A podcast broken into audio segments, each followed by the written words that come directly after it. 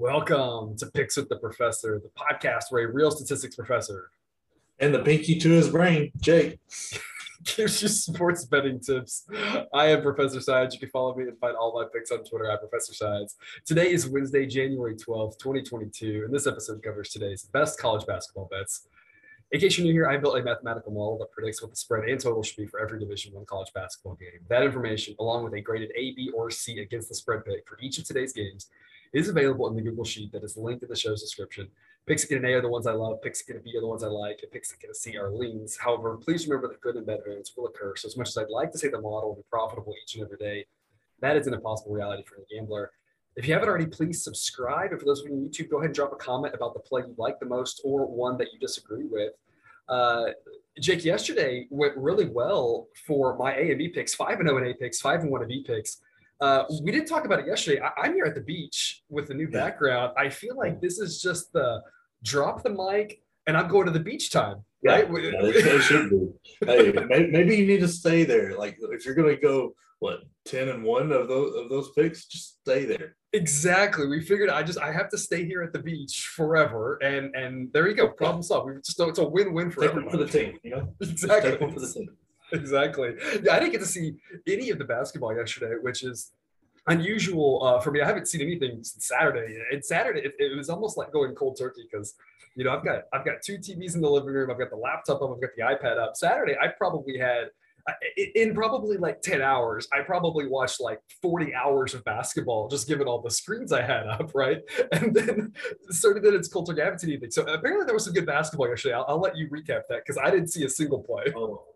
It was just incredible games all day throughout the day, starting with the Texas Tech Baylor game was just a blast to watch.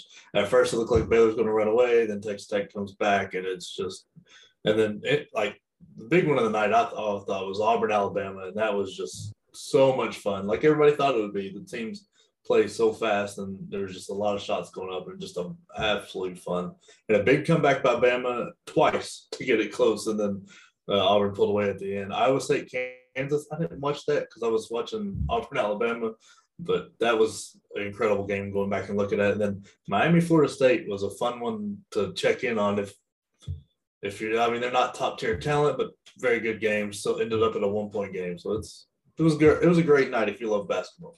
Yeah, Miami and Florida State, two teams that I think are ones to keep an eye on that might sneak into the tournament as – you know, a 7 seed or something, and has a chance to kind of make some noise. Like they have some upside, right? And those two teams could fall apart, but both those teams could be, you know, depending, you know, finish strong, 6 seed, 5 seed, right? Just you never really know with both of those teams. So it was kind of an interesting matchup there on two teams. Miami's that I think a lot of potential.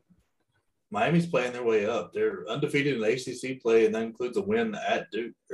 So that's a good tournament resume so far. Yeah, we talked about that Tech Baylor game. Tech did exactly what we thought offensively. I had the over on that one, and Baylor really struggled to score. We knew Tech's defense was good, but credit to Tech's defense for really slowing down all of Baylor's scoring options and holding them to 15-ish points below their season average. So credit to that Tech defense there. Late in the day, we got some news for Tech that they got their second leading scorer back. It was going to be a game time decision, and then game time came, and he was there. So that helped out a lot for their offense. But that was an impressive defensive performance. Very much so. And it looks like we have another great slate tonight. A lot of interesting games. So you're right. So with the kind of marquee game of the night, I think 5:30 p.m. Villanova at Xavier. The model thinks this is Villanova -3. So I've got a B pick. Villanova -1. I have to tell you, I don't really know. I've seen a lot of these teams, and I think this should be a great game. This is one where if it wasn't for the beach, I would really be enjoying watching this. But as it is, I think it's just going to be a fantastic game for other people to watch. I'll just have to kind of check back in on it. But I think you can learn a lot about both these teams tonight. Villanova with a tough road game here. Two teams that I like a lot, but the model thinks Nova's going to be a little bit better. But what's your take on it? Yeah, I agree with the model here. Villanova is just a little bit better. Like these teams played already this year, and Xavier had an 8-point lead at half, and then just went 0 for the world in the second half shooting. And Villanova came back, ended up winning, I can't remember how much they won by. But the key to this game is if Xavier can get their big guys to dominate the paint? Or does Villanova get enough pressure with their guards to keep the big guys running or not able to get the ball? But that's the key matchup kind of to watch. But I'm with Villanova because since that Creighton, I don't know what they did against that Creighton team, but that loss, they have just stormed their competition, just blowing through it, and they've got the experience, a great coach, and can absolutely shoot the lights out.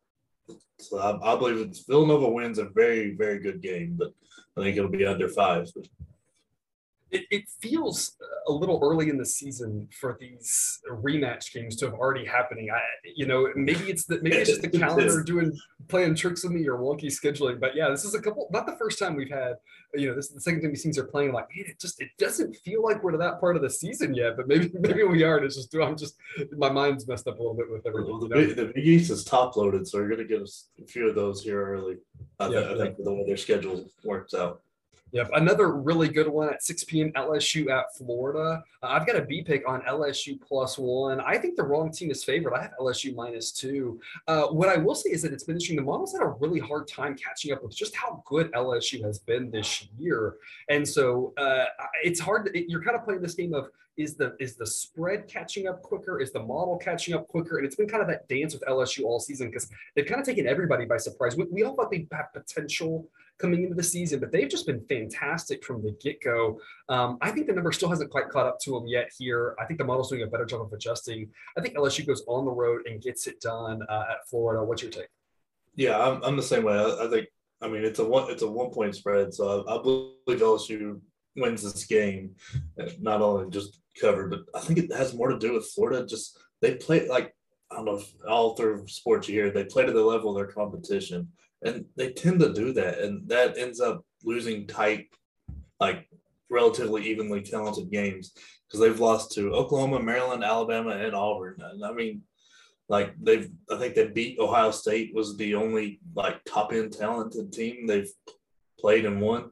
So I don't think they'll screw it up in the end somehow, some way, because I don't think their guards are good enough to get their best player the ball consistently. Castleton's a 7-foot guy who's athletic and can shoot a little bit, and but he's a little weak when it comes to rebounding because he's thin, but I don't think they can get him the ball in the times they need to.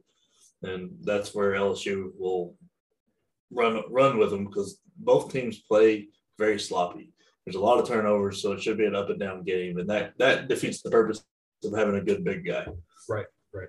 Yeah, it sounds like you're talking about Florida. I'm just reminded of in college football this season, Nebraska, right? How they just were always in games, always played well, and just somehow found a way to lose no matter who they were playing against. Yes, yeah. It sounds like your Florida's kind of that same way, just somehow finds a way to keep it close when they should, keep it close when they shouldn't, and on the wrong side of it against a better team. So I think LSU can get it done here. At 6 p.m., we have another good match. A lot of tight spreads here tonight as I was going through. There's a lot of 2-3-point type spreads. Tighter games here, but Duke at Wake Forest. The model thinks this should be only Duke -3, so I've got a B pick on Wake Forest +3. I think Wake at home is a factor, can hopefully keep it close. Obviously, you're worried about fouls one way or the other, how that could potentially play out. I think that Wake is sneaky good, though, when you look at them. I think they're not getting as much respect as they deserve because of their name and their history. But when you dive into it, I think Wake is actually pretty solid. Not as good as Duke, of course, but still just a solid team. But I think you're on the Blue Devils here, Jake, so I'm curious to hear your side of the story here. I mean, obviously, since the COVID break, Duke has not been the same team. They haven't played well. They haven't had their legs. I think the Miami game was kind of a wake-up call. Like, you're not just going to be able to walk in and just win just because you've got Duke on your chest and you've had these high-ranked freshmen. So I think this is a get-right game for them, and I think their legs will get going. And it's going to be really tough for the Demon Deacon's best player to go against Trevor Keels and Paolo Banchero and Wendell Moore and A.J. Griffin, because he's a 6'5 guard, and he's going to hit every one of those matchups because Duke's going to switch 1 through 4, and maybe even Mark Williams grab him, and there's just not a lot of help behind him. And I think A.J. Griffin really is the key to this Duke team, not only this game, but the whole season, because he is a big guy with a long wingspan and comes in on that second unit and can score, defend, rebound, do whatever is needed. And then they right now, Coach K is using him in their closing lineup. And like, so at the end of the game, he's in there because he shoots better than Mark Williams. They move Banchero to the 5, and it's just, and up, they can play up and down. They can play whatever style they want there. I think it'll be a close game. I'm not saying Duke blows them out, but I think Duke gets it like up closer to that 10 number just because at the end of the game, because Duke is actually a surprisingly good free throw shooting team to be a bad three-point shooting team. Yeah.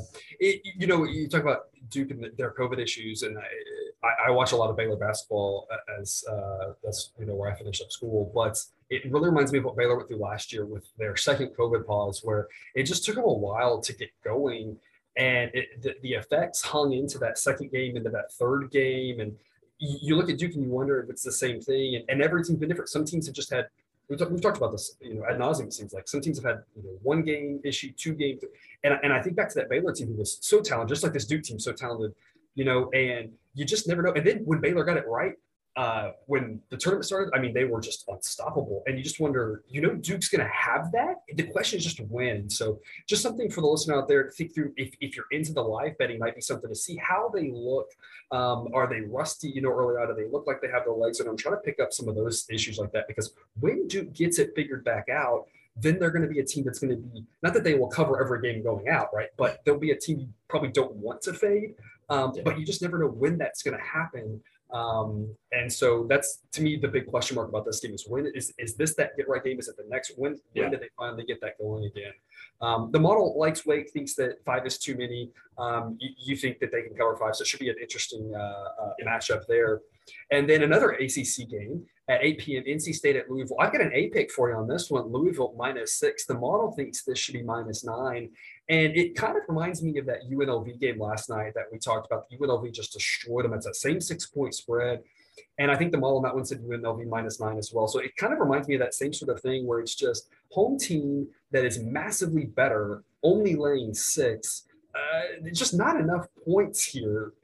It should be a relatively easy cover, I think, for Louisville. Jake, what's your take on this one? I'm the same way. I don't think there is a way in any timeline out there that Chris Mack lets another guard just destroy his team like Florida State, like Caleb Mills in Florida State did. That he went off for 27, and I'm sure that's all they've talked about in the film room and practice and everything, because they've got another guard who's relatively similar, and I think even more talented in Darren Seaman for NC State. But there's just nothing left after him on that team, and also kind of adding into that there's nothing left. He is ball dominant.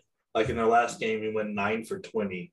So if he's going to do that, like that kind of game with this Louisville team, it's going to get out of hand quick. Because I don't think NC State's got enough to help, like to stop the Noah Locke, Malik Willis combination.